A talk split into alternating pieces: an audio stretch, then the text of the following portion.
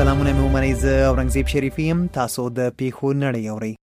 بي بي سي د چین د بهرنیو چارو وزیر د دوشنبه په ورځ د افغان ځواکونو د ملاتړ په اړه د افغانستان د بهرنیو چارو وزیر محمد علي فاطمر ته د ټلیفون لارې ټټر وهلی الجزیره پر غزه د سه شنبه په ورځ بیا هم د اسرایل لخوا په لسګونو هوایي بریدونه وشول چې تر دې دمه د درې شپېتو ماشومانو په ګډون شاوخوا 218 کسان وژل شوي دي رویټرز د امریکا د ملي شورا مشر نانسي پیلوسي د سې شنبې په ورځ په چین کې د بشري زور زیاتي له کبله په دغه هیواد کې د اولمپیک سیالیو د بایکاټ غوښتنه کړې دویچه ویل د دوشنبې په ورځ نږدې 15000 کسان د مراکش له پولې په تیریدو د هسپانیا سیویتا سیمه ته په شنه او کښتیو کې ننوتل پژواک د افغانستان ملي امنیت سلاکار حمدالله محب د طالبانو لوري سولې ته نه راتګ په حق له ملګرو ملتونو غوښتي چې پر دې ډله فشارونه زیات کړي